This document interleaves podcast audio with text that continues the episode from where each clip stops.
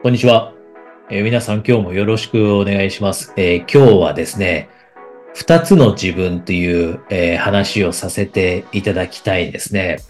えー、私がセッションをいちたいいちでさせていただくとですね、まあ、経営者の人だったり シーエフオー だったり シーイーオー の方と、えー、話をさせていただくといろんなことを考えているわけですよね。そういう方々ってで、その中で二つの自分という、えー、ストレスだったり、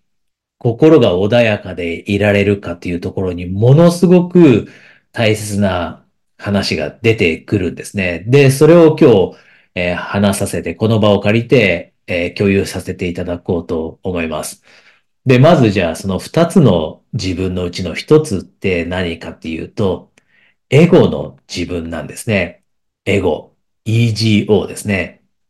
で、エゴの自分っていうのがみんな持っているという話が出てきて、で、これは皆さんもぜひ、えー、考えていただきたいんですが、エゴを持っている時の自分っておそらく周りと自分は違うって思いたかったり、周りと自分を比較したり、周りを妬んでしまったり、で、自分を評価するときに自分が持っているもの、持っているステータス、役職だったり、収入、こういったもので自分を評価してしまったりと。これがエゴの自分。で、一方でもう一つ違う自分っていうのがあるんですね。で、それに気づいている方々ももちろん多いと思うんですが、それは高いところにいる自分。まあこれ高次の自分とかっていうふうに言ったりするんですが、この自分というのは、エゴの自分と違って、周りと自分は違うよみたいな競争意識を持っていたりせずに、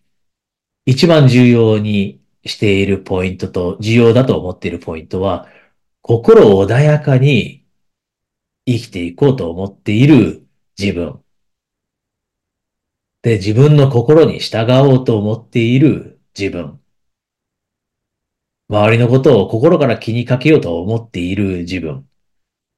こういった高いところにいる自分も必ず存在しますよね。で、気づきとしてものすごく大切なこと。これはよくセッションの中で生まれる気づきなんですが、私たちって多くの時間をエゴの自分の声に耳を傾けてしまいがちだと。で、これに気づいたとき、はっと気づかされるんですね。このままでいいのかと。で、皆さんもぜひ今、たまたまこの話に出会っているので、ぜひ確認してほしいんです。皆さんは、エゴの声に耳を傾けていて、周りとあたかも競争しているように感じたり、周りに自分を見せるときに自分はこんな収入を持っていたり、自分はこんなステータスを持っているっていう自分を見せたいなと思う気持ちが働いていたり、もっともっと物が欲しい。こんな風に思って生きていることはないかと。で、もしそういう風に考えることが多ければ、エゴの声により多くの時間を割いていることになるんですよね。でも一方で、いや、それ以上に大切なものがあって、例えば自分の本当にやりたいことをやっていくだったり、大変なことにチャレンジしていたとしても、それでも心が穏やかになるようにするためには、どうやって、えー、行動を起こしていけばいいんだみたいなことを考えていたり、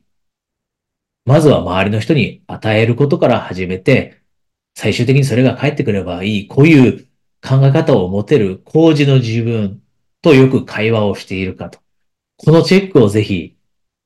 今していただきたいですね。せっかくこの、えー、場所に参加していただいているので。で、もし今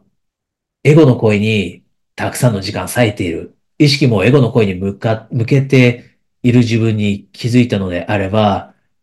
今日この瞬間からですよね。高次の自分というのも存在していることをしっかりと認識して、その高次の自分だったら、今自分にどんなことを言うんだろう。今の自分にどんなアドバイスをくれるんだろ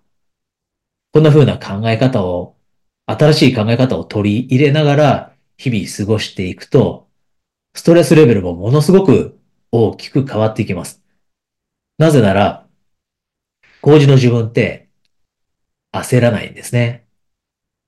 高次の自分って周りの人と比較しないので、そういった意味でのストレスも感じないし、妬みも感じないので、つまりはネガティブな感情を感じにくいですし、自分のペースでやっていこうと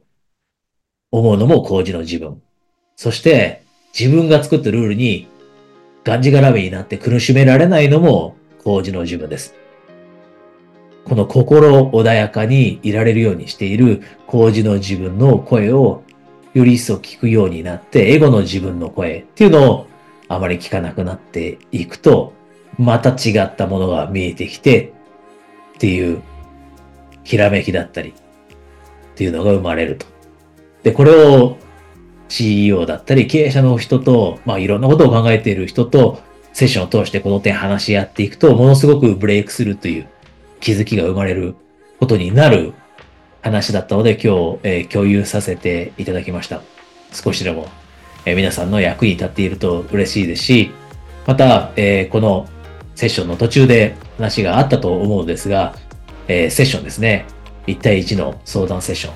ストラテジーセッションと呼んでいるんですが、そのセッションにご関心がある方はですね、そこでいち対いちで、えー、今日お話したようなことも踏まえていろんな話ができるのをですね、楽しみにしています。それでは今日はお疲れ様でした。